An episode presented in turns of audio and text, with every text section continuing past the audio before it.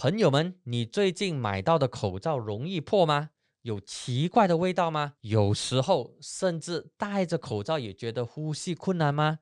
如果有的话，那是你还没有试过 Simply K 医用级的口罩，它不容易破，没有臭味，小朋友戴着它呼吸也很顺畅。这款口罩没有偷工减料。也不自己乱加料，它不是两层，也不是四层，是根据 MDA 建议的三层式口罩。Simply K 口罩，它的 BFE 和 PFE 过滤效果超过九十五八千，强力防护灰尘、烟味、微颗粒，这些都确保你的安全和健康。而且它还有不同的颜色和花色，挂耳式、头戴式。大人小孩都有，马上点击资讯栏的链接，现在就在各大电子商务平台购买新 BK 口罩吧。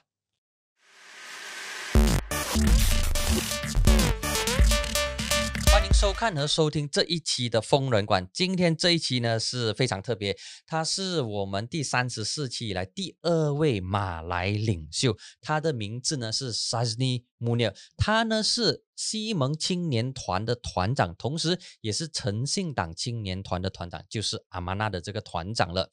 OK，OK，呃，Selamat datang saudara Sazni。Terima kasih kepada saudara Lam dan juga pasukan sudi menjemput Okey, untuk maklumat saudara Sasni, saudara merupakan tetamu kedua bukan Cina selepas 34 episod Feng Ren Guan. Tetamu pertama Melayu ialah saudara Bastian Ong. Dia ni exco pemuda AMNO. Kebetulannya Bastian dan Sasni ni juga berasal dari Segamat Johor. Yeah, Okey, yeah. uh, ini sedikit penena, uh, pengenalan. Okey, uh, saudara merupakan Ketua Pemuda Pakatan Harapan dan juga Ketua Pemuda Amanah. Jadi saudara graduate daripada Universiti Malaya Akademik Pengajian Islam. Pernah menjadi Presiden Majlis Perwakilan Pelajar MPP UP APIUM nilai uh, Nilam Puri Kelantan dan juga merupakan Presiden Persatuan Mahasiswa Islam Universiti Malaya PMIUM dan Timbalan Presiden Gabungan Mahasiswa Islam Se-Malaysia GAMIS dan juga pengerusi Solidariti Mahasiswa Malaysia SMM. Okey, kita terus kepada soalan. Jadi saudara, bagaimana saudara melihat hubungan love and hate antara ketiga-tiga parti Melayu utama iaitu AMNO, PAS dan Bersatu? Siapakah yang mempunyai kekuatan ataupun kelebihan? Baik, terima kasih saudara Lam. Uh, pertama kali pertama uh, pertama kali saya dengar uh, istilah love and hate Uh, relationship antara AMNO bersatu dan juga uh, PAS sebab selama ni saya uh, ramai orang melihat bahawa uh, hubungan antara ketiga-tiga ini adalah hubungan kepentingan sahaja eh? hubungan kepentingan melibatkan kuasa dan mereka berbincanglah untuk consolidate antara satu sama lain. Saya melihat bahawa asalnya hubungan antara ketiga-tiga parti ini adalah untuk uh, saling mengukuhkan lah, uh, menguatkan antara satu sama lain terutama apabila melibatkan hal berkenaan dengan uh, merebut kuasa lah di Putrajaya. Dia bermula dengan Muafakat Nasional uh, melibatkan AMNO dan juga PAS. Kemudian apabila ada ruang dan peluang untuk uh, menjadi kerajaan uh, selepas langkah Sheraton, maka uh, bersatu juga waktu itu membuat satu keputusan yang uh, membelakangkan uh, rakan yang telah sama-sama memenangi pilihan raya yang lepas iaitu Pakatan Harapan untuk keluar daripada Pakatan Harapan dan bersama-sama dengan AMNO dan juga uh, PAS untuk menubuhkan uh, kerajaan uh, Perikatan Nasional. Cuma hari ini kalau ditanyakan kepada AMNO adakah mereka sebahagian daripada kerajaan Perikatan Nasional, saya yakin AMNO akan kata tak sebab mereka masih lagi uh, kekal dengan naratif mereka bahawa mereka adalah barisan nasional. Walaupun ramai orang mempertikaikan bagaimana kamu nak menafikan kamu sebahagian Perikatan Nasional dalam keadaan uh, pimpinan kanan kamu adalah uh, menteri penting ketika dalam kerajaan Perikatan Nasional hari ini. Yang menguruskan urusan vaksin adalah uh, YB Khairi Jamaluddin. Yang menguruskan hal ehwal keselamatan dan selalu muncul di kaca televisyen menjelaskan tentang SOP-SOP yang mengundang kemarahan orang awam adalah uh, Datuk Seri Ismail Sabri. Yang menguruskan hal ehwal kesihatan yang sepatutnya berada di frontliner adalah uh, Datuk Dr. Adham Baba jadi uh, saya secara logiknya kita tak nampak lah justifikasi untuk UMNO menjarakkan diri tetapi dia kalau melibatkan hubungan uh, antara mereka kita boleh kata mereka bersama hari ini adalah untuk uh, bersama-sama menggerakkan uh, kuasa yang ada di Putrajaya. Tidak lebih dan tidak kurang. Kalau uh, aspek itu menjejaskan kepentingan mereka, maka saya fikir mana-mana di kalangan mereka akan menarik dirilah daripada uh, hubungan kerjasama yang ada. Jadi bagaimana saudara melihat bahawa ketiga-tiga parti Melayu ini mereka menubuhkan kerajaan uh, Melayu Muslim ataupun Melayu Islam. Jadi bagi masyarakat yang bukan Islam seperti masyarakat uh, Tionghoa dan juga masyarakat uh, non-Malay Bumi Putra di Sabah dan Sarawak berasa agak kuatir juga. Jadi bagaimana uh, masyarakat Melayu secara uh, kus, uh, secara amnya mereka melihat kerajaan sekarang kerajaan Melayu. Adakah kerajaan Melayu ini memang uh, mementingkan uh, kaum Melayu saja? Ataupun mereka uh, fokus lebih pada isu agama dan juga kaum? Uh, mereka tidak bincang lebih lebih lebih mendalam mengenai masyarakat majmuk. Saya melihat uh, kata-kata ataupun slogan Melayu Islam itu hanyalah satu retorik untuk mereka berkuasa sebenarnya. Sedang hakikatnya apabila mereka telah berada di Putrajaya, mereka tak tak mengambil uh, penting sangat pun tentang soal hal ehwal Islam sebagaimana yang disebut-sebut sebelum ni.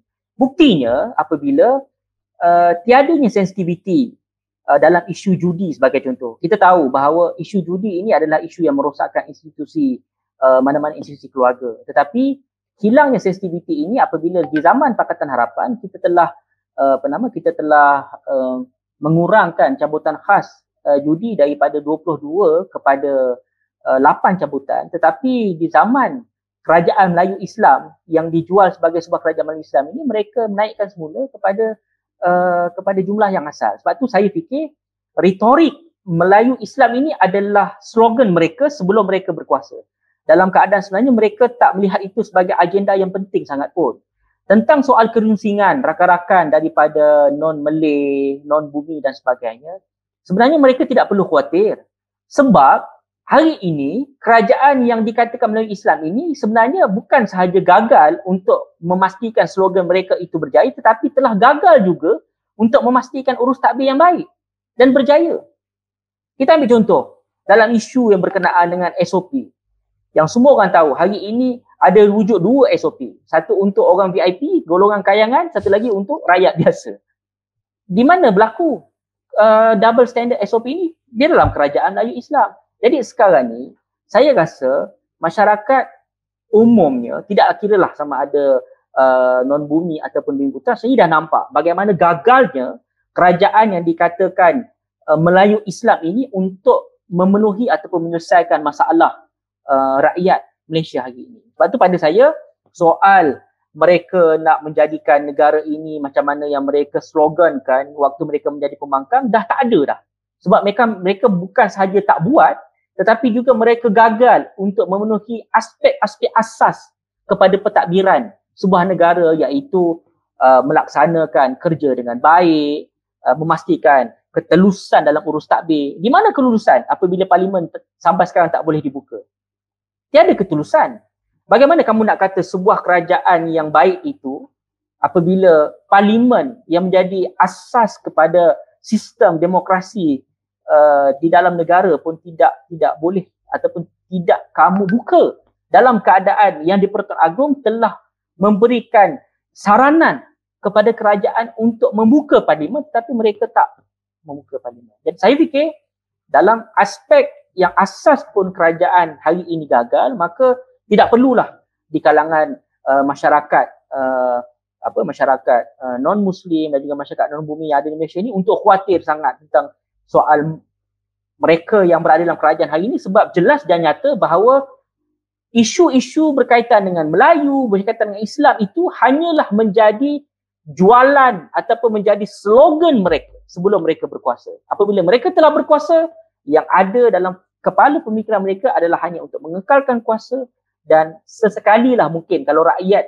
bising kuat sangat di media-media sosial maka mereka akan penuhi apa yang rakyat nak. Tapi kalau rakyat tak bising maka mereka akan buatlah seperti tak ada apa-apa. Ya, mereka akan buat rutin dengan harian mereka. Itu kita tak masuk lagi tentang soal uh, bagaimana mereka menggerakkan perolehan, mereka menggerakkan uh, projek-projek ataupun uh, isu-isu perbekalan-perbekalan di bawah kementerian masing-masing. Kalau kita nak selongkar benda begitu, maka akan lebihlah terselah dalam keadaan tiadanya accountability yang sepatutnya mereka gerakkan ketika fasa yang susah, rakyat yang susah dan negara yang tengah perit sekarang. Jadi saya fikir itu yang saya nampak yang wajar kita telusur untuk kerajaan yang dikatakan sebagai Melayu Islam sekarang. Jadi bagaimana saudara melihat uh, penyatuan umat slogan ini sebab uh, bagi masyarakat uh, bukan Bumi Putra, masyarakat uh, bukan Melayu tu rasa khawatir juga dan bagi mereka yang berada di arena politik adakah penyatuan umat ini slogan ini atau retorik ini men- menjadi satu bayangan kepada uh, Pakatan Harapan menghantui jiwa Pakatan Harapan khususnya pemimpin Melayu daripada Pakatan Harapan sebab mereka akan uh, berasa terpanggil untuk mempertahankan kaum Melayu dan juga kaum uh, dan juga hak Islam. Adakah penyatuan umat ini merupakan satu senjata baik untuk uh, UMNO dan PAS tetapi juga uh, menyakitkan uh, apa tu masyarakat bukan bumi. Bagaimana saudara melihat senario penyatuan umat ini? Sejujurnya sebelum mereka berkuasa, ya, kita khawatir. Kerana itu kita rasakan mungkin eh uh, bakal bukan mungkin lah telah pun dijadikan senjata untuk memastikan mereka uh, mendapat kuasa di Putrajaya. Tetapi setelah mereka berkuasa di Putrajaya, kekhawatiran kita itu sebenarnya hilang. Sebab apa hilang? Sebab bukan saja mereka tak mampu untuk meyakinkan masyarakat uh, bukan Islam bahawa mereka menjaga semua rakyat Malaysia, tetapi mereka juga secara asas gagal meyakinkan masyarakat Melayu Islam juga bahawa mereka boleh menjaga masyarakat Melayu Islam juga. So secara automatik kekhawatiran itu dah hilang apabila ke mereka berada di Putrajaya. Dalam hal ini saya melihat hikmah lah walaupun uh, ketika langkah Sheraton itu kita rasa bahawa uh, agak sakit dan perit ketika mandat rakyat dirampas sedemikian rupa. Tetapi apabila mereka telah menunjukkan belang mereka sendiri setelah 20 setelah setahun lebih uh, kerajaan ini berkuasa melalui slogan penyatuan ummah dan lain-lain tetapi hakikatnya bukanlah seperti mana yang yang mereka yang mereka slogankan sebelumnya kegagalan demi kegagalan uh, dengan keadaan mereka tak mampu bawa ataupun deliver apa yang mereka janjikan ketika awal mereka mengambil alih kerajaan. Jadi saya fikir, ya mereka gunakan itu sebagai senjata tetapi apabila mereka telah gagal sebenarnya senjata itulah yang menjadi bumerang yang menjadi uh, apa yang menembak mereka kembali. Kerana selepas pada ini bukan sahaja masyarakat uh, bukan Islam ataupun masyarakat uh, bukan Melayu ataupun non-bumi yang akan bertanya kepada mereka tetapi masyarakat Melayu Islam juga akan bertanya kepada mereka setahun lebih kamu berkuasa apa yang kamu buat untuk menjaga hal-hal yang sensitif kepada orang Islam seperti hal judi dan lain-lain inilah jadi saya fikir dalam hal ini uh, PAS, UMNO dan juga Bersatu berdepan dengan uh, trust deficit berdepan dengan satu keadaan di mana uh, penyokong yang selama ini nak melihat bahawa mereka membawa sesuatu yang baru untuk dimensi politik yang mereka harapkan tetapi akhirnya pengharapan itu lebu apabila mereka uh, telah gagal waktu di, di, di, di memegang kuasa. Jadi saya saya melihat uh, kekhawatiran itu hilang dan hari ini mereka terpaksa menjawab kembali apa yang telah mereka lakukan uh, sepanjang setahun setengah dan saya fikir itulah yang harus dilakukan dalam konteks pembangkang ataupun masyarakat civil society lain iaitu sentiasa menyemak dan imbang agar kerajaan hari ini uh, bukanlah menjadi sebagaimana yang mereka slogankan itu tetapi menjadi sebuah kerajaan yang bertanggungjawab. Tetapi kalau kerajaan bertanggungjawab pun mereka tak boleh nak jadi maka saya fikir itu adalah hujah yang paling baik untuk mereka secara keseluruhannya uh, surrender dan juga menyerahkan kembali mandat itu kepada rakyat yang telah memilih pada PRU yang lepas. Uh, sebelum ini ada pemimpin uh, AMNO dan juga setengah pemimpin uh, DAP yang meng, uh, membangkitkan mungkin ada jajaran baru politik. Jadi pada pandangan saudara, adakah perlunya jajaran baru politik ataupun biar Pakatan Harapan uh, do their own way? Lepas tu bersaing dengan uh, Perikatan Nasional dan juga Barisan Nasional pada pilihan raya yang akan datang yang akan datang. Tak perlu lagi apa yang dinamakan jajaran baharu politik. Apakah uh, perlunya jajaran baharu politik? Dia bergantung kepada definisi apa yang dikatakan sebagai jajaran baru politik itu. Kalau jaja, gaj, jajaran baru politik itu tidak menyelesaikan masalah rakyat, saya rasa uh, tiada manfaat pun apa-apa jajaran yang dibuat. Pada saya sekarang ni, apa pun modul, apa pun model, uh, coalition ataupun gabungan politik yang nak wujud, hal yang paling asas adalah kita kena tetapkan dulu apa yang kita nak lakukan untuk menyelesaikan masalah semasa rakyat. Sebab kalau jajaran baru politik bagaimana bentuknya pun tetapi akhirnya rakyat yang tengah susah sekarang ni khususnya orang muda tidak mendapat manfaat yang bagaimana yang mereka nak. Mereka masih lagi susah nak meniaga pun susah, nak keluarkan duit kedua SP pun banyak ragam. Jadi kalau keadaan itu masih lagi tak selesai, saya fikir apa pun model jajaran baru itu tidak akan memberi kesan sebenarnya saudara dalam kepada kepada masyarakat. Yang paling penting adalah pada saya tetapkan dulu apa apa apa apa uh, kita punya term and condition untuk kita uh, membawa perubahan. Kalau term and condition kita untuk buat perubahan itu boleh dilakukan melalui Pakatan Harapan, dan kita bergeraklah dalam keadaan Pakatan Harapan. Tetapi kalau di tengah jalan kita nak laksanakan agenda perubahan itu melalui uh, mandat yang telah kita berikan sebagai yang diberikan oleh rakyat sebagai ahli parlimen ataupun melalui jawatan kuasa jawatan kuasa ada dalam parlimen maka kalau ada dalam tengah jalan itu ada orang nak join kita tak kira lah sama ada secara individu ataupun secara parti maka kita alu-alukan lah sebab tu pada saya jajaran baru politik itu boleh dibincangkan dengan syarat kita tetapkan dulu apa dia punya term and condition sama ada perkara tersebut benar-benar boleh menyelesaikan masalah rakyat sekarang ini ataupun tidak kalau wujud jajaran baru politik pun tetapi keadaan masyarakat, rakyat, orang muda masih lagi susah macam sekarang, masalah masih lagi tak selesai, maka dia tak akan berikan apa-apa kesan.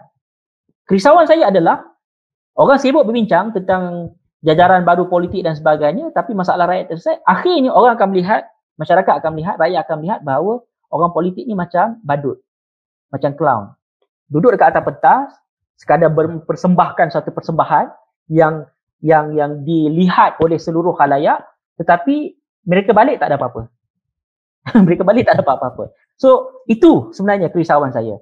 Yalah, kita boleh bincang, kita boleh berbahas bentuk model jalan badan politik. Tak ada masalah. Kita uh, alu-alukan segala-segala bentuk uh, perbincangan tentang tentang soal uh, model ataupun bentuk gabungan yang ada. Tetapi yang lebih penting, adakah gabungan ataupun apakah agenda yang mahu kita bawa. Dan kalau agenda itu boleh digerakkan melalui Pakatan Harapan, sekarang ini dah kita gerakkan. Dan sekarang pun saya fikir kita dah gerakkan melalui jawatan kuasa-jawatan kuasa di bawah Majlis Presiden Pakatan Harapan. Semua dah bergerak. Kita ada jawatan kuasa sara hidup, kita ada jawatan kuasa belia, kita ada jawatan kuasa ekonomi, kita ada jawatan kuasa perundangan, ada jawatan kuasa keselamatan. Komplit untuk kita menyemak dan imbang perjalanan, perjalanan setiap kementerian dalam kerajaan. Jadi AMNO dan PAS sering diibaratkan sebagai dua gajah yang badan besar. Jadi kalau dua gajah mereka ni bergaduh, pelanduk akan mati di tengah-tengah. Jadi dalam senario politik uh, masa sekarang, adakah bersatu merupakan pelanduk tersebut ataupun uh, parti mana ataupun pihak mana akan terjejas akibat dua gajah gaduh ini? Saya rasa definisi nak define UMNO ataupun PAS sebagai gajah tu pun kita kena kita kena kita kena tengok juga ha, adakah betul mereka itu gajah sebab saya fikir dalam konteks politik sekarang ni tak ada mana-mana parti politik yang jadi gajah sebenarnya. Sebab semua parti politik gagal ataupun tak berjaya buat apa yang mereka nak kena lanyak dengan rakyat. So pada saya dalam konteks politik selepas perubahan politik selepas 2018 rakyat hari ini adalah uh, master. Mereka ini adalah uh, the biggest stakeholders yang boleh menentukan sama ada satu-satu parti politik ini gajah ataupun tikus. So pada saya, kalau kita nak melihat kedua parti politik ini bergaduh dan siapa yang akan jadi mangsa, ialah of course lah dalam situasi sekarang ni, bersatu adalah parti yang paling lemah, maka mungkinlah bersatu akan menjadi mangsa di tengah-tengah itu. Tetapi kedua parti ini juga kalau mereka tidak meyakinkan rakyat yang tengah melihat keadaan mereka berpolitik pun akan berpotensi untuk menjadi mangsa juga akan menjadi pelanduk juga so pada saya dalam konteks politik semasa semua parti boleh menjadi kuat dengan sokongan dan juga dengan dengan keyakinan daripada rakyat syarat buat apa yang sepatutnya dilakukan maknanya kalau parti itu dah menjadi kerajaan maka kena deliver lah kan, apa yang mereka tanggungjawab ataupun portfolio yang mereka lakukan. Tapi kalau mereka tak deliver, rakyat tak puas hati. Soal delivering ni pada saya, dia bergantung kepada rakyat puas hati ataupun tak. Kalau ada kementerian, menteri kan, saya uh, dapat, saya tempat terbaca sebelum saya live dengan saudara Lam ini, kenyataan daripada Menteri KPDN HEP, uh, apa, YB Alexander Nantang. Dia kata, uh, tak adil kalau nak katakan bahawa kerajaan ini gagal sebab katanya kerajaan ini dah buat apa yang yang sepatutnya. Kerajaan ini buat apa? Nak jaga kehidupan rakyat. Buat apa? Minyak masak. Sampai RM30 yang yang yang yang yang menteri dan juga menteri komoditi nak bela sangat katanya harga munasabah. Rakyat rasa harga tu mahal. Kat mana yang jaga jaga kat mana yang katanya jaga rakyat? So pada saya hari ini yang sebenarnya gajah ataupun yang sebenarnya menentukan jatuh bangun politik ini adalah rakyat yang ramainya tidak berparti. Dan hari ini saya fikir bukan bukan saya cerita orang lain saja. Saya sendiri sebagai sebahagian daripada pimpinan Pakatan Harapan juga sentiasa alert dengan uh, apa yang apa yang menjadi kerisauan dan juga apa yang menjadi perbincangan, aduan dan juga kemarahan rakyat. Dan kalau kita tak respon, apa yang dibimbangkan itu walaupun kita bukan sebahagian daripada kerajaan tetapi kalau kita gagal untuk memberikan respon balas kepada kerajaan ataupun kita gagal untuk kita push kerajaan supaya buat apa yang sepatutnya mereka lakukan sebagai sebuah kerajaan. Jadi ada kemungkinan juga bahawa rakyat akan hilang harap juga kepada mana-mana orang politik. So itu sebenarnya kesan kita. Daripada saya dalam situasi sekarang tak ada mana-mana parti politik yang besar. Rakyat senang melihat sebab semua parti politik dah rasa jadi kerajaan. Satu saja parti politik yang tak pernah rasa jadi kerajaan iaitu PSM. So kalau hari ini forum saya dengan PSM, saya sakit sikit lah. sebab, sebab PSM tak pernah jadi kerajaan, so dia mungkin boleh uh, cerita apa benda yang berlaku dalam kerajaan Pakatan Harapan. Tapi pada saya hari ini, selain daripada PSM, semua parti dah jadi kerajaan dan rakyat dah tengok semua performan parti politik. So kalau parti politik itu gagal untuk semasa mereka memegang kuasa ataupun memegang tanggungjawab dalam kerajaan, maka rakyat akan kata mereka gagal lah mereka defend lah macam mana pun kata mereka tidak gagal. Kalau rakyat kata kamu gagal, kamu akan hilang nanti. Jadi bagaimana saudara melihat tadi uh, yang pernah sebut penyatuan umat? Adakah penyatuan umat terms ini bagi masyarakat Melayu ini penting sangat ke ataupun sebab ramai di kalangan apa tu uh, pensyarah politik dan juga beberapa opinion leader daripada masyarakat Melayu menyebut bahawa perlunya penyatuan politik di kalangan uh, masyarakat Melayu di kalangan uh, kaum Melayu supaya tidak di di di, di apa tu dianatiri di atas bumi Melayu ini. Jadi apakah bagaimana secara general secara amnya masyarakat Melayu melihat adakah uh, politik Melayu sekarang ini sudah berpecah belah ataupun mereka berasa kena bersatu baru teguh bercerai roboh. Apakah pandangan ataupun uh, pemerhatian daripada saudara on the ground? Sebenarnya dalam situasi sekarang ni, saudara Lam, orang Melayu ni tak kisah pun. Soal penyatuan umat tak menyatu umat sekarang ni. Orang Melayu sekarang ni tengah susah. Realitinya orang tak kira lah orang Melayu ke orang Cina ke orang India ke tengah susah. Nak bincang penyatuan umat tapi mereka tak boleh nak meniaga, duit tak masuk hari-hari. Bank call setiap bulan, suruh bayar kereta, suruh bayar rumah. Nak bincang penyatuan rumah apa? Sebab tu hari ni politik sekarang ni dia dah tak kisah dah soal nak menyatu ummah ke tak menyatu ummah ke. Yang lebih penting sekarang ni rakyat fikir macam mana nak survive. Sebab tu hari ni pada saya siapa-siapa mana-mana parti politik even Waima Amno ataupun PAS ataupun Bersatu yang masih lagi nak gunakan slogan politik lama ni dia akan gagal. Mereka akan gagal sebab rakyat khususnya orang Melayu dah tak percaya dah. Dah tak percaya dah. Kan? kalau mereka masih jadi pembangkang hari ini mungkinlah adalah asas untuk rakyat percaya itu. Tetapi mereka dah jadi kerajaan dan tiga-tiga parti yang memegang banyak jawatan dalam kerajaan ini adalah parti Melayu. Menteri pun ramai orang Melayu tapi masih juga gagal. Mereka nak cakap apa? Hmm. Jadi sebenarnya tak ada merit. Pada saya slogan ataupun jargon penyatuan ummah yang dijual waktu jadi pembangkang ini apabila mereka dah jadi kerajaan langsung dah tak ada merit untuk mereka kekal berkuasa. Hari ini orang Melayu ke Cina ke India ke tengah susah dan dalam kesusahan inilah sebenarnya mereka mencari parti mana, orang politik mana ataupun in, bukan sekadar bukan sekadar orang politik.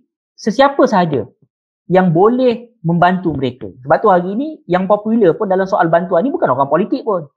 Saudara Ustaz Ebit Liu, uh, kalau orang Kajang tu mungkin familiar dengan Uncle Kentang yang biasa membantu, yang biasa membantu. So pada saya hari ini rakyat umumnya nak orang yang boleh membantu mereka bukan hanya sekadar berjanji. Pada saya lah. Saya nampak groundnya begitu. Yang boleh jumpa mereka tanpa birokrasi bantu. Sebab tu hari ini kalau uh, beberapa bulan yang lepas uh, orang orang politik seperti YB Stevenson viral dengan bantuan yang dibuat bukan sebab dia tu Cina ataupun bukan sebab dia tu ahli politik DAP bukan. Tapi sebab apa yang dia buat?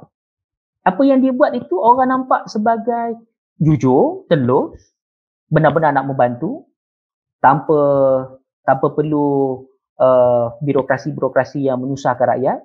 Macam mana kita nak beratur ambil vaksin sekarang ni. Jadi pada saya dalam situasi sekarang ni rakyat bukan nak dengar sangat tentang soal slogan-slogan retorik ini tak ada. Rakyat nak tengok kamu dah buat apa dan kamu boleh buat apa. Ha, so pada saya soal penyataan rumah ni adalah satu kalau uh, PAS ataupun AMNO ataupun Bersatu masih lagi nak gunakan slogan ini pada saya silakanlah. Mereka boleh gunakan silakan. Kan kalau mereka beranilah, kalau mereka rasa orang Melayu akan tertipu lagi apa yang mereka cuba nak jual, silakan. Tapi pada saya kalau mereka start guna slogan ini akan terselah lah kegagalan-kegagalan mereka sewaktu mereka jadi kerajaan. Jadi pada saya, sekarang ini di ground, rakyat nak tengok orang, individu, pihak yang boleh bantu. Kalau itu adalah orang politik, maka okeylah, akan dapat sokongan lah. Kalau itu adalah orang yang bukan orang politik, mereka tetap akan menyokong walaupun bukan dalam bentuk undi. Sokongan moral, support, dana daripada mereka yang mungkin agak berduit ketika waktu susah. Jadi bagaimana saudara melihat kekuatan PAS selepas PAS menyertai kerajaan Tan Sri Muhyiddin Perikatan Nasional? Adakah PAS sekarang uh, lebih kuat lagi sebab sekarang ada tiga buah negeri Kedah, Kelantan dan juga Terengganu dan juga sekarang uh, merupakan kerajaan persekutuan. Sebahagian daripada kerajaan persekutuan. Pada saya, Saudara Lam, tindakan ataupun langkah politik PAS masuk jadi kerajaan tu sebenarnya sangat-sangat silap. Kenapa? Sebab kekuatan PAS ni adalah ketika mereka menjadi pembangkang sebenarnya. Itu adalah kekuatan mereka.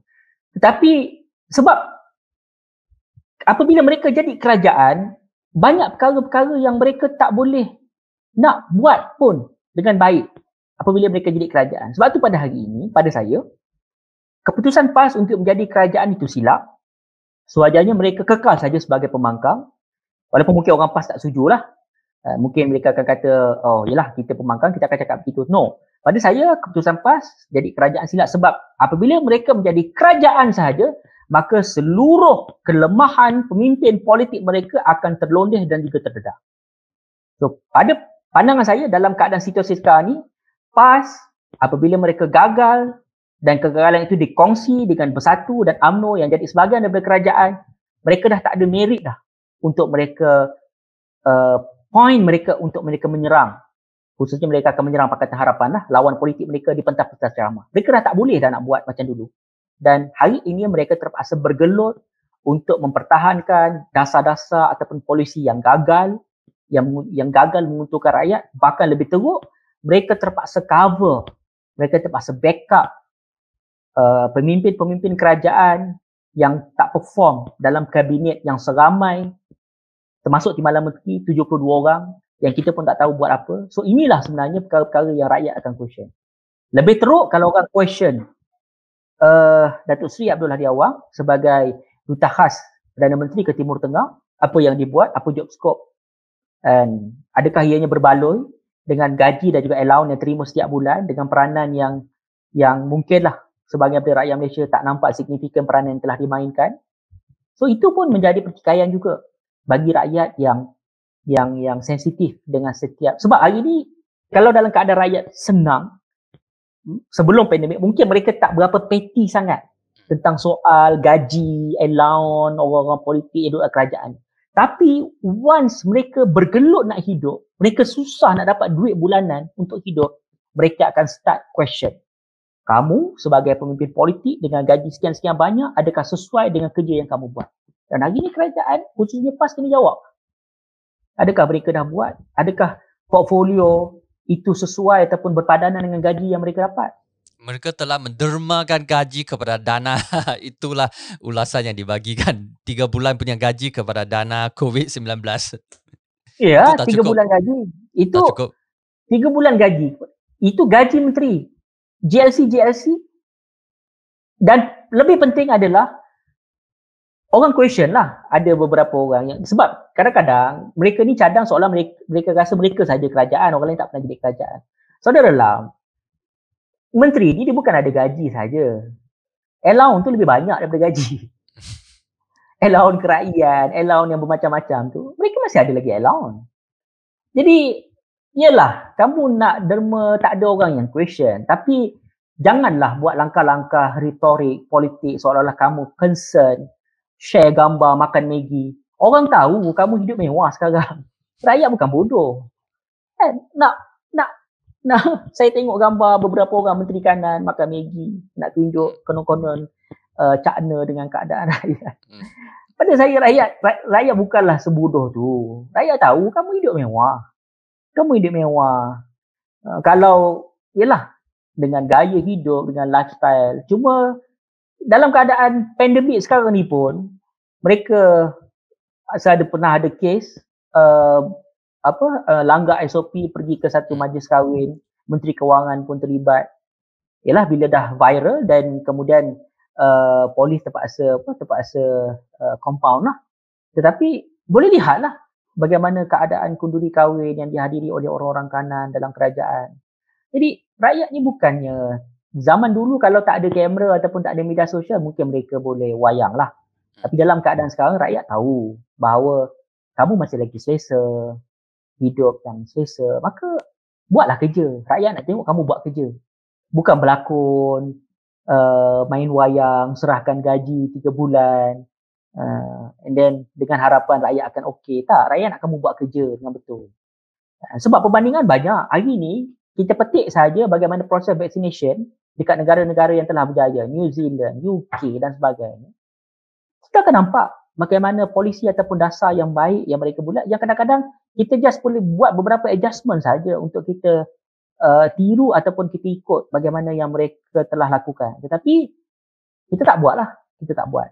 Dan kita lebih suka untuk banding lagi dengan negara-negara yang slow proses vaccination mereka seperti uh, semalam saya tengok ada perbandingan dengan Thailand. Kenapa kita nak banding negara yang perlahan.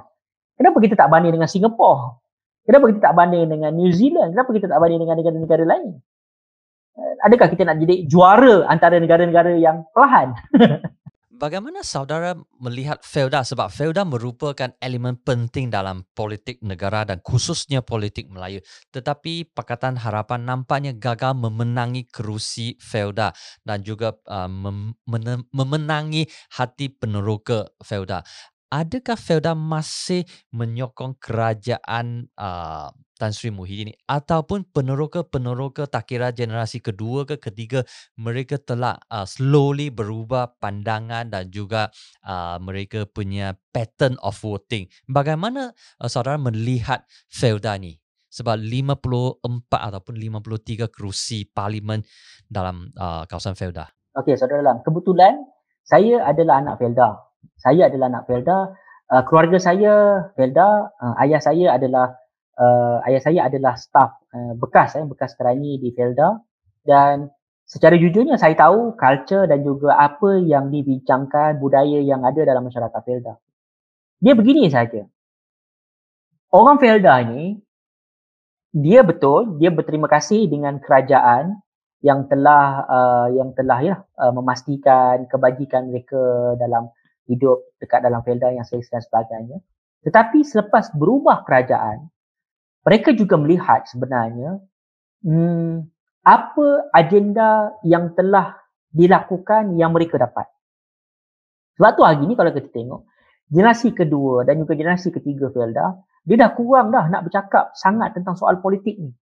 Kalau dulu, pergilah dekat mana-mana, dekat rumah-rumah dewan mesti akan ada orang-orang yang duduk dalam apa duduk dalam circle itu yang uh, tak segan silu mengangkat bendera AMNO dan lain-lain.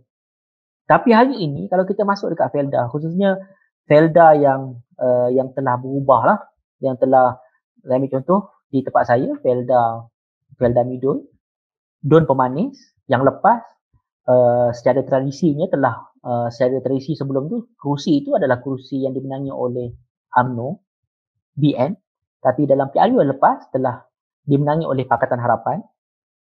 Dalam Pakatan Harapan.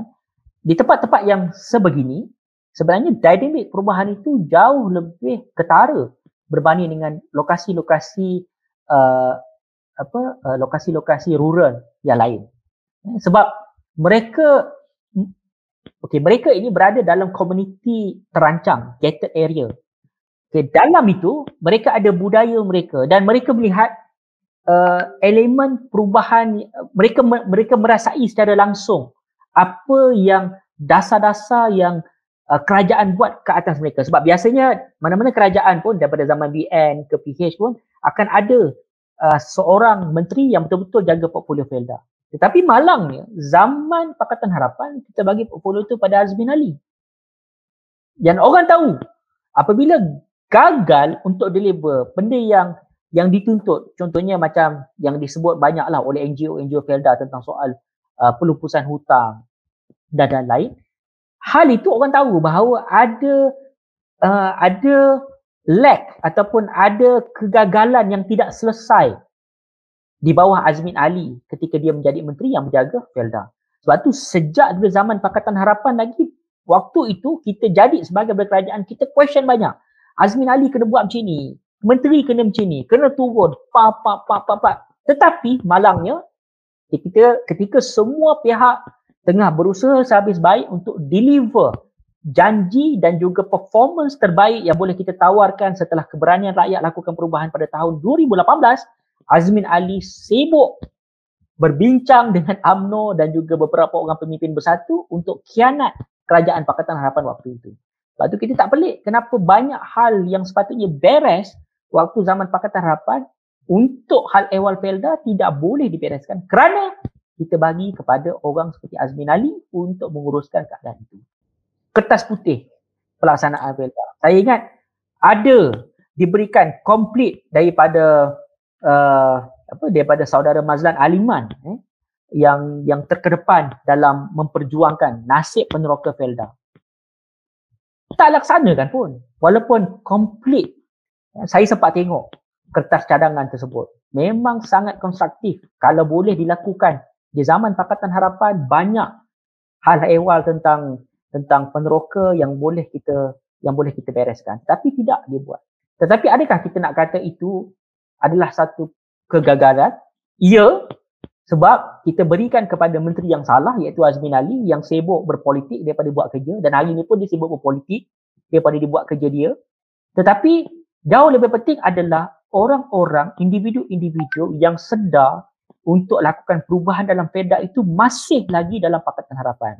Saudara Mazlan Aliman dan juga tim anak NGO yang berperjuangkan FEDA masih lagi hari ini dalam amanah yang masih lagi uh, bersuara untuk memperjuangkan nasib Felda dan diteruskan oleh generasi baru uh, sahabat saya ramai ya, di kalangan pemuda juga yang menggerakkan yang membawa suara generasi kedua dan generasi ketiga mereka ini masih lagi bersama-sama berjuang bersama-sama dengan Pakatan Harapan untuk pastikan supaya keyakinan dan juga uh, keyakinan dan juga harapan rakyat ataupun khususnya masyarakat Felda itu masih kekal untuk uh, bersama-sama dengan arus perubahan. adakah harga kelapa sawit seperti sekarang yang melambung tinggi akan menyebabkan mereka sokong kerajaan uh, pak, uh, Perikatan Nasional? Contohnya sekarang kalau uh, pilihan raya berlaku dalam masa singkat ini sekarang uh, harga get, apa apa nama tu uh, kelapa sawit melambung tinggi uh, mereka untung banyak lepas tu ada durian runtuh ada bonus lagi. Adakah ini akan menyebabkan peneroka menyokong kerajaan kerajaan belum tentu. Belum tentu. Belum tentu juga belum tentu juga. Sebab zaman uh, zaman Najib uh, zaman BN Najib lah jadi perdana menteri saya rasa lebih banyak yang diberikan kepada masyarakat Felda. Tapi dalam keadaan itu pun, kalau masyarakat Felda kata nak berubah, mereka akan berubah.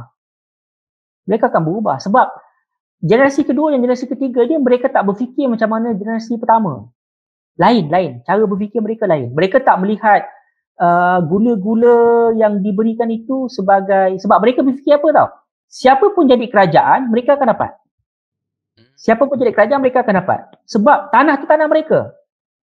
Tanah tu tanah mereka. Kalau nak kata harga sawit naik, come on. Semua orang tahu harga sawit dunia memang naik. Hmm. Janganlah. Kadang-kadang saya pun agak lucu juga tengok ada setengah orang yang nak overclaim kredit. Kata ini kejayaan dia seorang. Come on. Hmm. Satu dia, semua orang tahu harga sawit sekarang ni memang tengah naik. So, apa apa saja yang kamu buat di peringkat global dunia ini untuk memastikan harga sawit naik. Kamu berada pada tempat yang betul dan situasi yang betul. Tapi tak perlulah nak nak nak terlebih claim kredit kata oh dengan polisi kita lah yang menyebabkan uh, harga sawit naik. Come on lah. Kebetulan kebetulannya kebetulan menteri kebetulan. Uh, Uh, ya, menteri kebetulan. jaga komoditi tu uh, itu menteri daripada PAS. Ya, kebetulan kamu berada kat situ. Kalau hari ini PH jaga menteri yang jaga sawit pun, harga sawit naik pun, sawit naik lah. Hmm. Kan? Tapi kalau hari ini menteri, contohnya uh, menteri masih lagi Teresa Kok dan juga Timbalan Menteri masih lagi Datuk Seri uh, hmm. Samsul Iskandar nak overclaim. Saya rasa di kalangan kami-kami yang muda-muda ni pun akan ingatkanlah kata eh kenapa nak uh, overclaim sangat sedangkan ini bukanlah bukanlah usaha kita yang ya sangat-sangat dominan untuk pastikan benda tu naik kan. Jadi pada saya uh, hari ini pemikiran generasi kedua dan generasi ketiga ini sangat-sangat berbeza. Ya, kerajaan perlu untuk bagi yang terbaik kepada masyarakat Felda tapi kalau mereka merasakan bahawa dengan pemberian itu masyarakat Felda boleh automatically sokong mereka maka mereka sedang buat silap.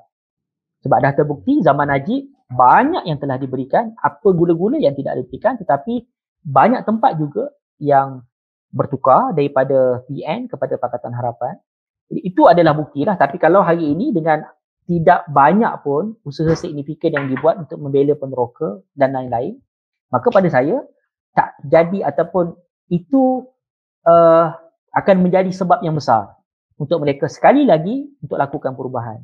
Untuk tidak mengundi establishment tetapi mengundi anti-establishment iaitu uh, kelompok pembangkang. Jadi bagaimana saudara melihat kekuatan Pakatan Harapan dalam menghadapi PRU ke-15?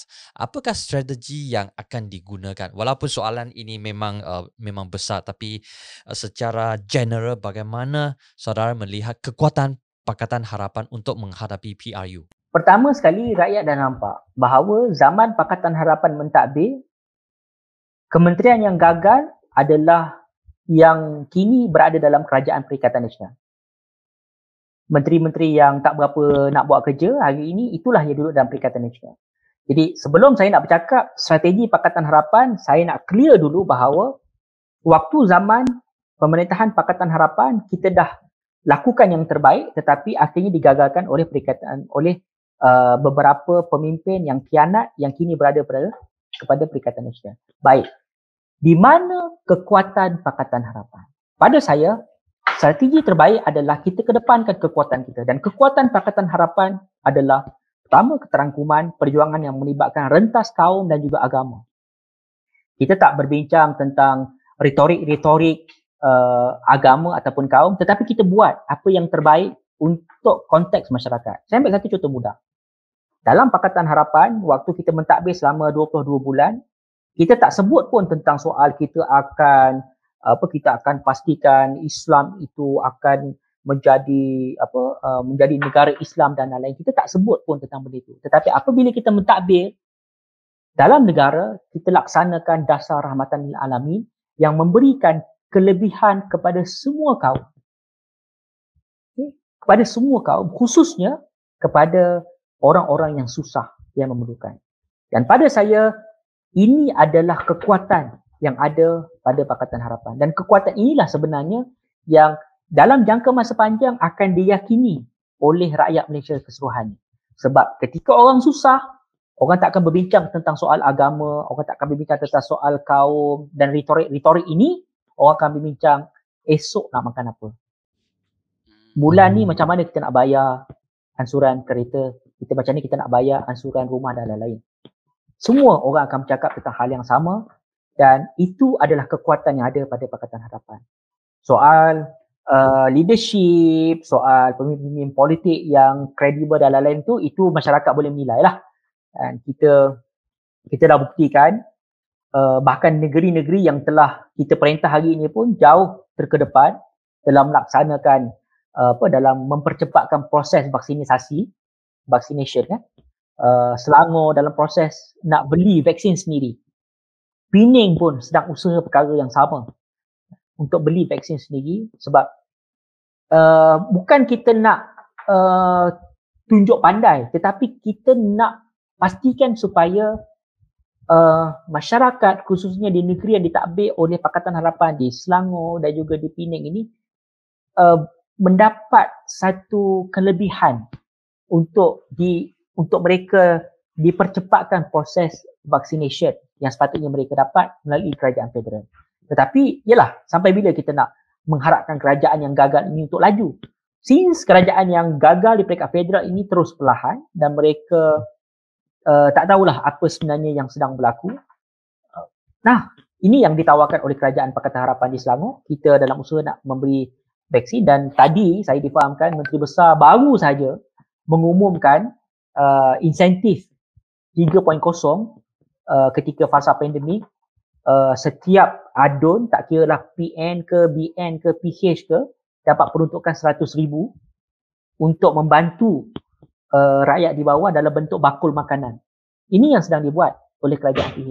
Maknanya apa? Kekuatan PH adalah kita tak jual retorik, kita tak jual jagoan tetapi kita buat apa yang wajar kita buat. So pada saya, itu adalah mungkinlah, bukanlah strategi tapi mungkin perkara yang boleh kita tawarkan kepada rakyat. Sebab hari ini saya saya yakin selama-lamanya dalam konteks politik Malaysia kita tak boleh untuk menganggap rakyat ataupun masyarakat itu tidak berfikir. Dengan kita nak jual perkara-perkara ataupun kita nak slogankan benda-benda yang hanya terherut kepada emosi semata-mata. Jangka masa panjang, kita kena berpijak pada realiti iaitu kita harus buat apa yang wajar kita buat kepada rakyat. Kalau hari ini masalah orang susah tak ada duit, kita kena buat supaya rakyat semua orang ada duit. At least disposable income untuk mereka guna untuk kita buat perkara tersebut. Kalau kerajaan tak ada duit kena fikir. Macam mana nak jana duit? Kalau duit dah tak ada kena fikir juga. Macam mana nak manfaatkan kuasa-kuasa yang ada untuk pastikan rakyat masih ada simpan untuk beli. Tapi masalahnya kerajaan hari ini tak buat macam tu. Ada kuasa. Nak kuasa darurat. Tapi tak nak pastikan bank buat moratorium. Macam-macam alasan. Ini adalah satu pelajaran kepada rakyat Malaysia. Lain kali kalau nak pilih ataupun nak suggest kepada Perdana Menteri pilih Menteri Kewangan, jangan pilih banker. Sebab kalau pilih banker, sampai bila pun kepentingan rakyat akan terus berada kat belakang kelebihan ataupun kepentingan yang lain akan duduk ke depan. Uh, saudara, walaupun kita tahu Pakatan Harapan adalah gabungan politik yang mewakili berbagai kaum dalam beberapa tahun sejak kebelakangan ini, tapi majoriti penyokong PH adalah kaum Cina dan kerusi yang dimenangi adalah kawasan bandar di bahagian uh, timur uh, semenanjung Malaysia. Jadi bagaimana sambutan masyarakat Melayu terhadap Pakatan Harapan? Sebab uh, kalau lihat uh, pilihan raya umum yang lalu cuma 23 uh, 23 hingga 27% uh, masyarakat Melayu yang menyokong uh, Pakatan Harapan. Sebab tu uh, PAS dan juga AMNO menggunakan alasan bahawa kerajaan Pakatan Harapan didominasikan oleh DAP China. Walaupun uh, ini bukan uh, realitinya tapi uh, benda ini telah masuk ke otak kebanyakan masyarakat Melayu bahawa uh, kerajaan Pakatan Harapan didominasikan oleh DAP. Jadi bagaimana uh, saudara dan juga pemimpin Melayu dalam Pakatan Harapan melihat senario ini? Adakah uh, pemimpin Melayu di Pakatan Harapan berasa sedikit, uh, sedikit sebab salah sebab masyarakat Melayu tak bagi sokongan yang kuat kepada Pakatan Harapan? Pada saya, ke depan ini keadaan politik akan berbeza, Saudara Lam. Saya yakin dalam situasi politik ke depan ini, even tempat ataupun negeri yang dikatakan kubu kuat PAS dan UMNO pun akan terjejas dengan keadaan politik sekarang. PAS tak boleh kata dia dah dia tak akan kalah di Kelantan. Sama juga situasi berlaku dekat Terengganu, PAS ataupun UMNO tak boleh kata khususnya PAS lah kerajaan yang bertapis tak boleh kata bahawa dia tak boleh kalah di Terengganu. Sebab bila kamu gagal di peringkat federal, rakyat akan melihat adakah kegagalan itu berlaku di negeri-negeri juga. Dan kalau disebut tadi di kekuatan kerajaan hari ini adalah di belah uh, pantai timur eh. Dan situasi politik ke depan ini akan sangat berbeza kerana demografi dan juga faktor faktor politik itu tidak hanya semata-mata melihat parti tetapi dia akan lihat pemimpin politik dan apa yang telah dan sedang dilakukan untuk mereka mengundi. Dan saya yakin mana-mana pengamat ataupun penganalisis politik yang akan buat kerja untuk menilai sentimen rakyat pada pihak dua akan datang ni akan berdepan dengan kesusahan untuk melihat riak sokongan. Saya yakin. Sebab kalau sebelum ini mungkin kita boleh berteka-teki dengan uh, apa dengan dengan dengan apa apabila kita lakukan survey ataupun kita lakukan culaan kalau mereka tak bercakap ataupun mereka tak menyatakan atau tak respon itu mungkin kita boleh beranggapan bahawa mereka tak bersama dengan kita. Tetapi hari ini mereka yang tak respon itu terlalu ramai. Tengoklah mana-mana dapatan kajian survey yang dilakukan. Yang tak respon itu sangat-sangat ramai yang tak respon itu atas pagar ke ataupun mereka masih menilai kedua-dua pihak? Mereka masih menilai. Saya yakin mereka masih menilai. Saya yakin mereka masih menilai. Di peringkat PH pun tak boleh rasa duduk senang. Dan saya yakin kalau hal yang sama berlaku, uh, dia uh, dapatan yang sama ataupun sikap yang sama juga sedang dilakukan oleh di peringkat PN, maka pada saya uh, keadaan yang tak menentu voters ataupun pemilih yang masih menilai inilah sebenarnya yang akan menjadi uh, kekuatan untuk Pakatan Harapan. Kenapa saya katakan kekuatan? Sebab undecided voters inilah yang akan melihat potensi yang ada dalam Pakatan Harapan, harapan dan juga tawaran yang kita telah lakukan dan juga kita bakal lakukan dalam konteks negeri yang kita perintah dan itulah juga yang akan kita uh, slogan kan ataupun kita jual ataupun kita tawarkan dalam PRU akan datang. Dan kalau mana-mana pihak rasa mereka selesa dengan situasi politik yang hari ini, maka saya akan uh, awal-awal mengucapkan takziah lah. Sebab keselesaan itulah sebenarnya akan membunuh mana-mana parti ataupun orang politik. Pada saya, undecided voters akan menjadi faktor besar dan itulah yang sedang dilihat oleh Pakatan Harapan sebab tu hari ini kita tak tunggu senyap.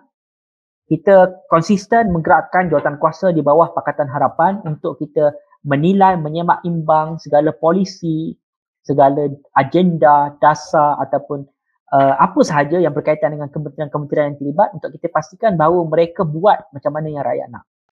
Jadi uh, saudara tadi sebut panjang lebar mengenai yang undecided voter yang atas pagar tu yang masih menilai. Jadikah adakah uh, yang atas pagar ini kebanyakan terdiri pada anak muda ataupun mereka yang dalam saluran ke satu kedua yang generasi yang lebih tua. Siapakah yang yang yang yang menjadi atas pagar ini? Kumpulan mana yang merupakan bilangan atas pagar yang paling ramai dalam pengalaman uh, ataupun dalam penilaian saudara? Takat saya lihat uh, ialah beberapa dapatan survey lah yang di yang dikeluarkan di media dan sebagainya. Uh, yang ramainya of course lah orang muda. Uh, pengundi muda adalah kelompok yang paling ramai yang tidak lagi menentu belum lagi menentukan pilihan untuk mengundi mana dan mereka ini sedang melihat mereka sedang melihat apa yang ditawarkan apa yang orang politik sedang buat uh, parti mana yang dilihat uh, benar-benar menjamin apa yang mereka mahu so pada saya situasi orang muda yang menjadi golongan paling ramai dalam undecided voters ini akan bukan sadar penentu tetapi juga berpotensi mempengaruhi juga undi-undi golongan satu iaitulah uh, ibu dan ayah mereka lah. Kalau saluran saya, pertama tu. Saluran uh, saluran pertama. Sebab pada saya dia akan menjadi rantaian. Dia akan menjadi rantaian. Uh, kita tak boleh sekadar melihat uh, undecided voters semata-mata sebagai kelompok yang akan menentukan. Tetapi kita kena lihat jaluran hubungan di peringkat komuniti dan juga keluarga. Sebab tengok eh bila masyarakat susah, mereka akan saling bercakap sesama mereka, mereka akan menuding ini adalah kegagalan siapa. So apabila di sesama mereka bercakap ini adalah kegagalan sesetengah pihak, maka perbincangan itu akan mempengaruhi keluarga dan juga komuniti. Sebab itu pada saya, walaupun mana-mana badan kajian mengatakan bahawa oh sekian-sekian parti uh, tidak perlu risau dengan saluran pertama dan lain-lain, sebenarnya untuk PRU akan datang, mereka perlu risau. Sebab warga yang dominan adalah undecided voters yang terdiri daripada orang muda.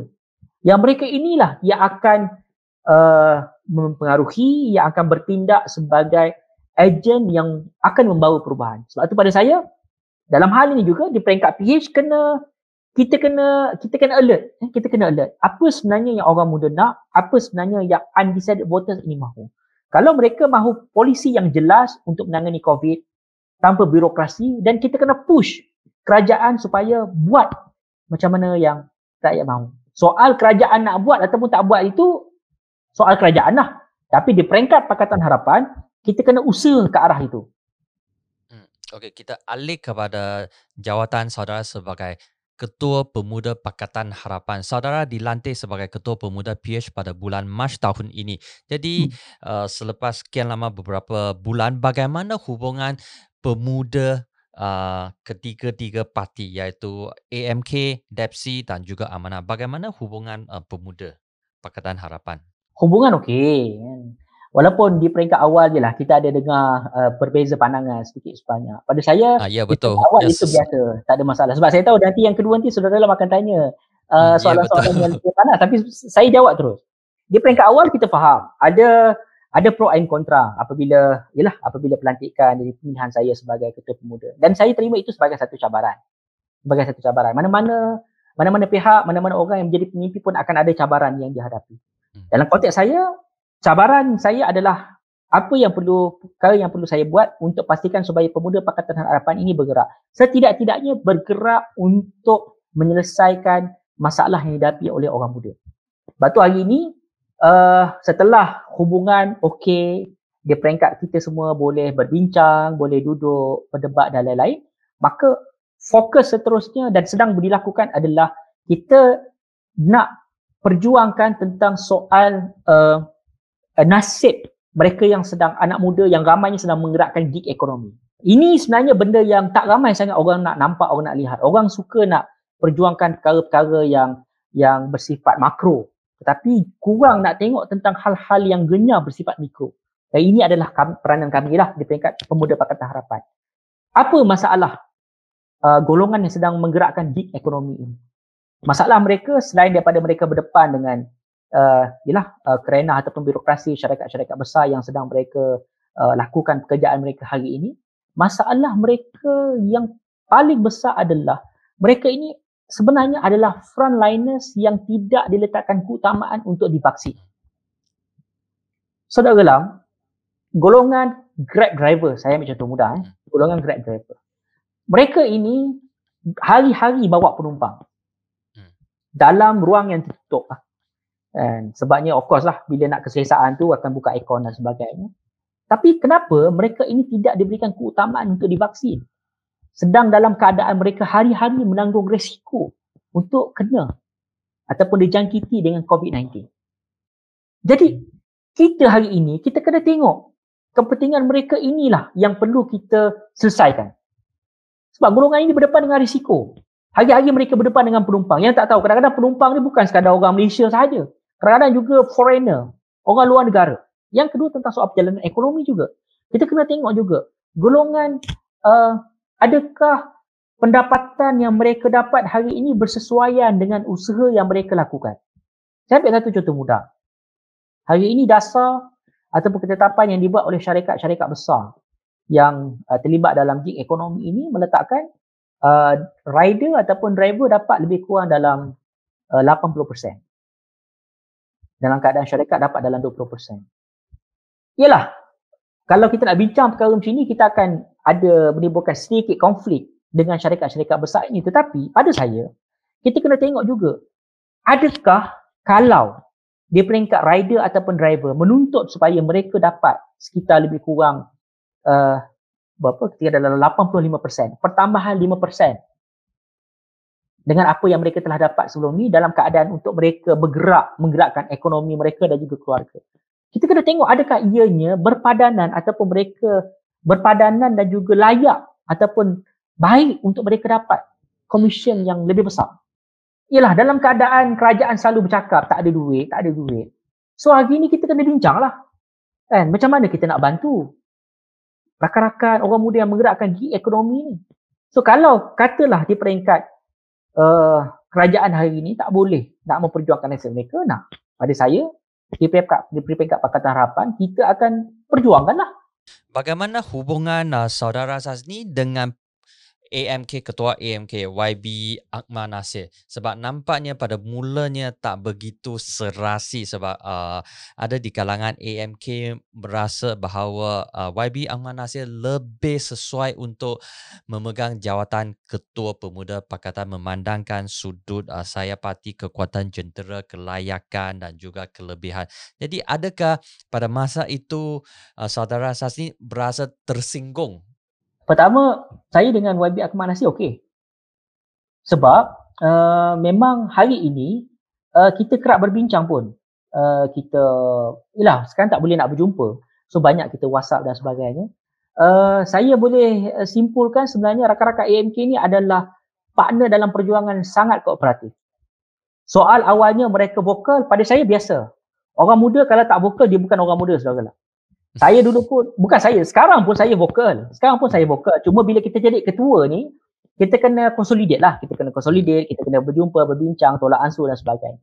Tentang soal vokal, pada saya semua orang vokal. Dan hari ni, saya saya tahu nanti saudara dalam akan tanya tentang perkara pasal logo dan sebagainya. Saya nak sebut dalam hal logo pun hari ni, uh, ada perbezaan. Tak dinafikan. AMK nak propose guna logo keadilan. Di peringkat uh, DAP tak bersetuju. Hmm dan di peringkat amanah pun kita dah berbincang, kita propose untuk kita dah bawa di peringkat majlis presiden untuk kita propose gunakan logo Pakatan Harapan. Mencadang, semua orang boleh mencadang. Tetapi yang jauh lebih penting adalah bila kita dah buat keputusan nanti, semua orang akan berpegang dengan keputusan tersebut. So pada saya, itulah dinamik yang ada dalam Pakatan Harapan. Sebab kita dalam Pakatan Harapan, dalam pemuda Pakatan Harapan, kita bukan lahir daripada uh, rahim ataupun daripada susur galur yang menurut perintah semata-mata. Semua daripada kalangan kita ni adalah aktivis, pejuang yang telah berjuang daripada zaman kampus, yang telah uh, yang telah keluar masuk lokap, yang telah turun ke himpunan, demonstrasi himpunan dan lain-lain. Kita ni semua adalah pejuang. Maka nak menguruskan pejuang-pejuang yang vokal itulah cabaran saya sebagai ketua pemuda. Uh, dan semua saya vokal. Semua vokal. Semua vokal. Dan saya happy dengan cabaran itu sebab rakan-rakan dalam pemuda Pakatan Harapan masih lagi nak bersuara dalam isu-isu yang pada saya mereka bersuara pun untuk kepentingan coalition dan juga rakyat. Untuk kepentingan gabungan dan juga rakyat.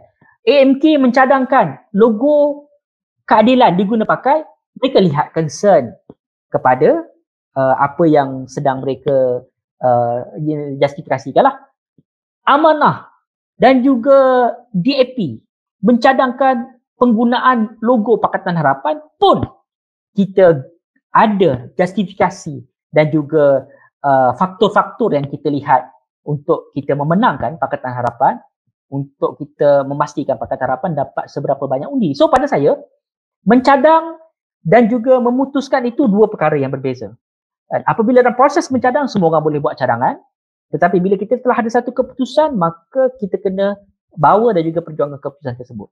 Dan alhamdulillah setakat ini saya melihat uh, uh, apa kerjasama yang di, yang yang dibuat oleh rakan-rakan di peringkat AMK dan juga di peringkat DEPSI ini adalah kerjasama uh, kerjasama pol- bukan secara kerjasama politik tetapi rakan-rakan seperjuangan yang sanggup untuk senang dan susah. Uh, itu sebenarnya lebih penting.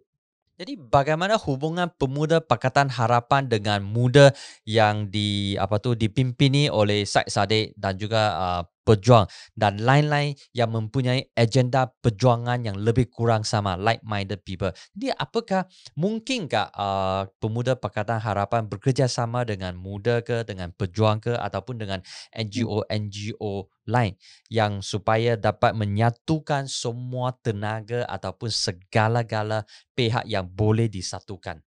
Uh, walaupun sekarang ini kita tidak mempunyai apa-apa kerja, kerjasama rasmi dengan muda, dengan pejuang, dengan uh, mana lagi dengan warisan. Tetapi hal-hal yang melibatkan kepentingan rakyat banyak sahaja yang kita berbincang dan kita ajak untuk bersama-sama. Sebenarnya pada saya uh, kerjasama politik ataupun gabungan itu hanyalah satu institusi yang formal. Tetapi untuk kita bergerak bersama dalam isu-isu yang kita boleh bersetuju bersama itulah sebenarnya yang akan memberikan manfaat yang baik untuk jangka masa panjang. Sebab tu pada saya, saya sangat positif.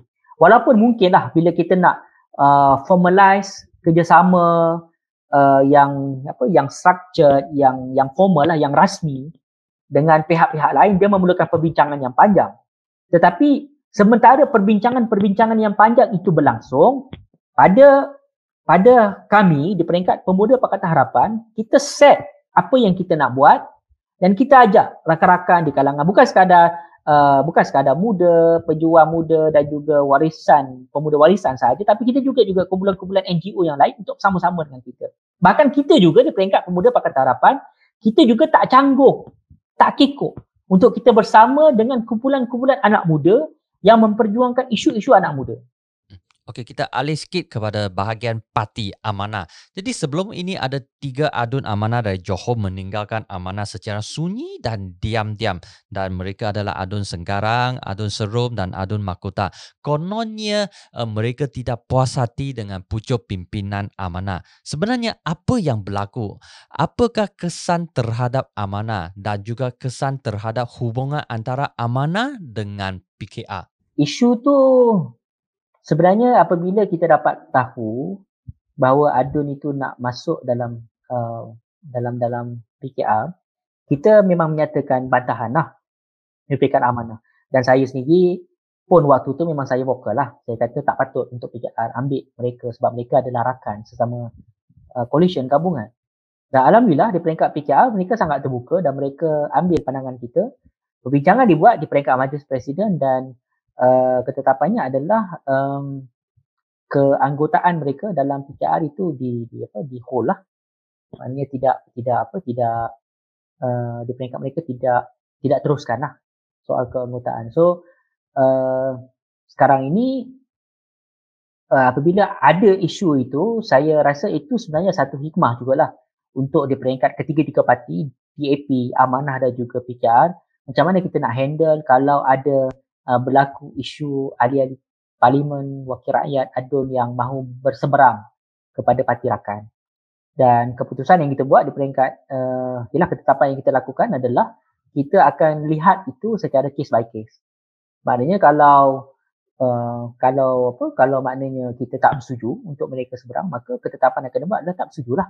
Sebab uh, dia lain wakil rakyat ni dia tak boleh disamakan sebagai uh, ahli biasa sebab mereka ingin mewakili komposisi parti itu dalam gabungan. So dia dia ada satu perkara yang serius. Dia bukan boleh kita ah tak kisahlah asalkan masuk dalam Pakatan Harapan. Ha, kami tak berpandangan begitu. Maknanya kalau ada isu yang melibatkan uh, mana-mana wakil rakyat dalam mana-mana parti untuk menyeberang ke parti rakan yang lain maka itu akan kita bincangkan. Maksudnya sekarang ketiga-tiga adun ni adalah adun yang tak berparti. Hmm, saya dipahamkan uh, Parti Keadilan hold keanggotaan mereka. Saya dipahamkan begitulah. Hold maksudnya KIV lah, keep in view lah. Ya. Okey, selepas penubuhan amanah pada 2015, enam tahun yang lalu, ramai yang menaruh harapan besar terhadap amanah, mengharapkan amanah dapat menggantikan PAS yang kononnya apa tu konservatif. Tapi keputusan PRU ke-14 tidak memberangsangkan. Amanah memenangi uh, kerusi dan juga kawasan di bandar dan bahagian semenanjung uh, bahagian timur lah maksudnya uh, Pulau Pinang, Perak, Selangor dan juga uh, Negeri Sembilan dan juga Johor. Tapi di sebelah pantai pantai pantai barat tu, uh, pantai timur tu, maksudnya Kelantan, Terengganu dan juga Pahang tu tak uh, keputusan tu tak begitu memberangsangkan. Jadi apakah cabaran terbesar bagi masyarakat Melayu untuk menerima amanah sebagai alternatif kepada PAS? Pertama saya rasa wajah politik amanah dan PAS juga dah berbeza. Sebenarnya publik tidak melihat amanah ini adalah parti yang akan menggantikan PAS sebab kalau kita guna istilah mengganti maka pastilah politik ataupun wajah ataupun cara politik itu akan sama dan barulah dia boleh menggantikan. Contohnya kalau hari ini kita melihat PAS punya berpolitik uh, dari sudut ketika pembangkang dan juga menjadi kerajaan ini ketika jadi pembangkang agak konservatif bila jadi kerajaan ini mereka tidak dilihat begitu berjaya lah sebagai kerajaan. Maka dalam keadaan wajah PAS begitu, amanah takkan nak duduk dalam uh, persepsi dan juga image yang macam tu. Uh, sudah pastilah amanah nak li, nak dilihat lebih berbeza. Kita nak dilihat sebagai parti yang uh, betul sebuah parti yang bernuansa Islam itu tidak dinafikan. Tetapi kita nak melihat parti yang bernuansa Islam yang progresif, yang excellent apabila diberikan amanah dan juga tanggungjawab. Dan itulah yang telah kita buktikan di Melaka pun. Melaka kita ada ketua menteri daripada amanah iaitu saudara Adli Zahari dan banyak pujian apabila beliau memimpin kerajaan negeri Melaka dan dasar-dasar polisi yang menguntungkan rakyat sangat-sangat diterima oleh masyarakat negeri Melaka. Sebab tu selepas dijatuhkan secara tidak demokratik oleh Perikatan Nasional pun populariti Adli Zahari masih lagi tinggi. Menunjukkan bahawa secara umum uh, ahli politik, pemimpin amanah yang diberikan tanggungjawab untuk memimpin itu kita telah buktikan kita jauh lebih baik daripada uh, pemimpin-pemimpin PAS.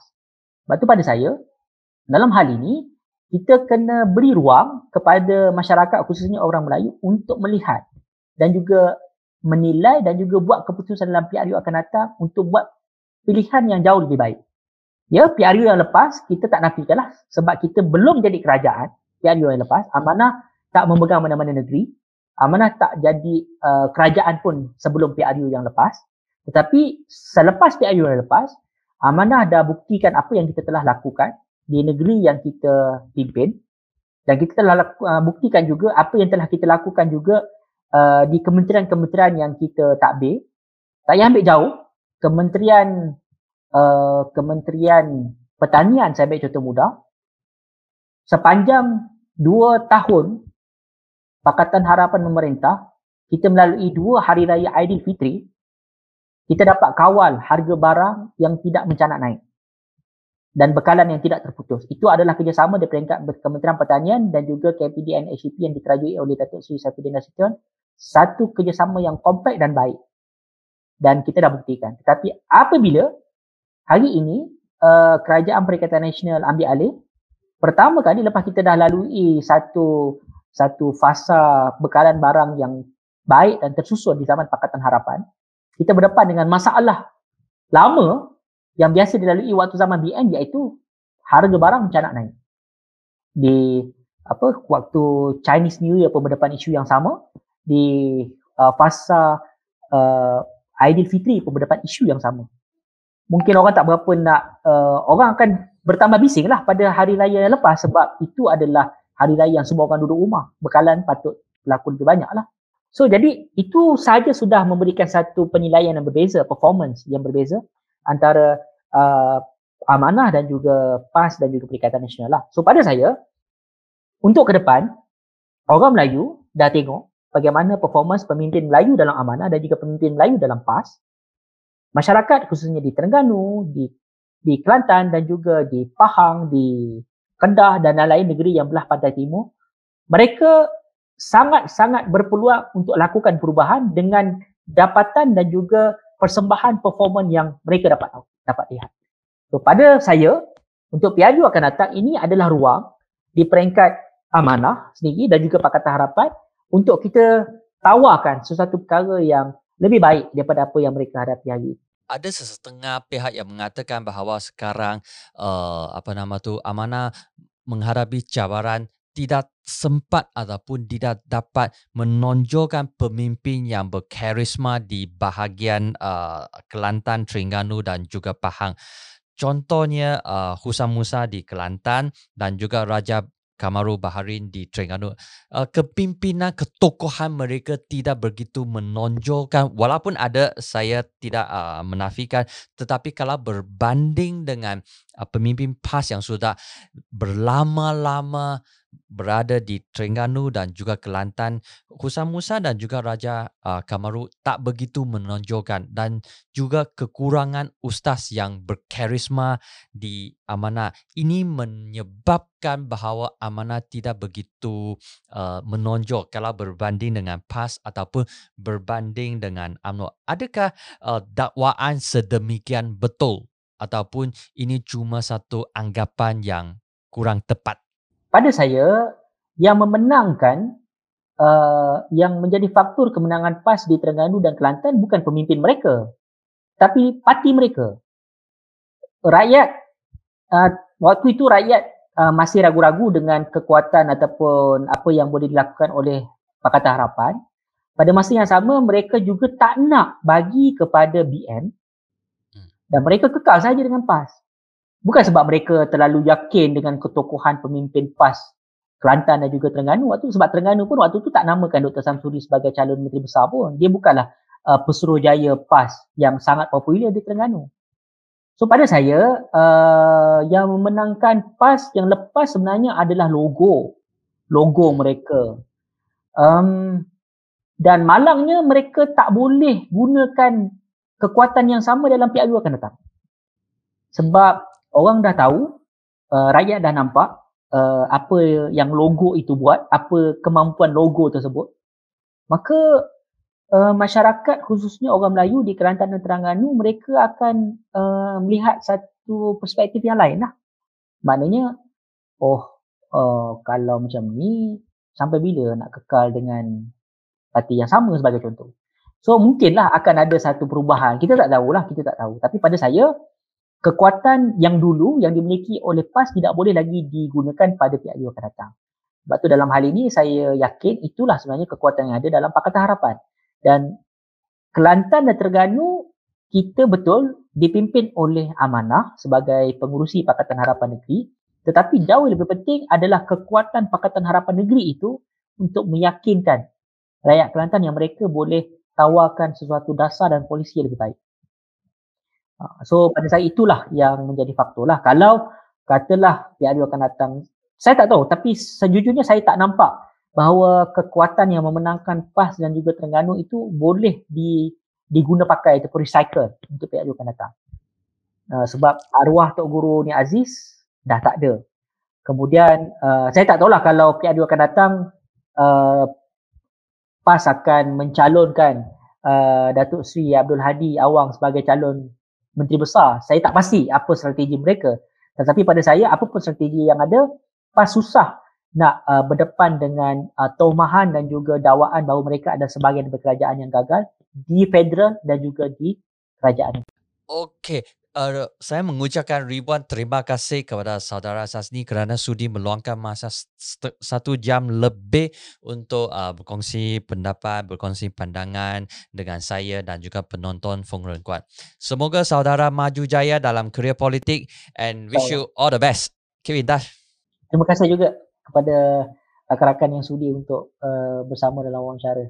啊、感谢你收看这一期的疯人馆。那么文字的报道记得留守精彩大马的网站，谢谢。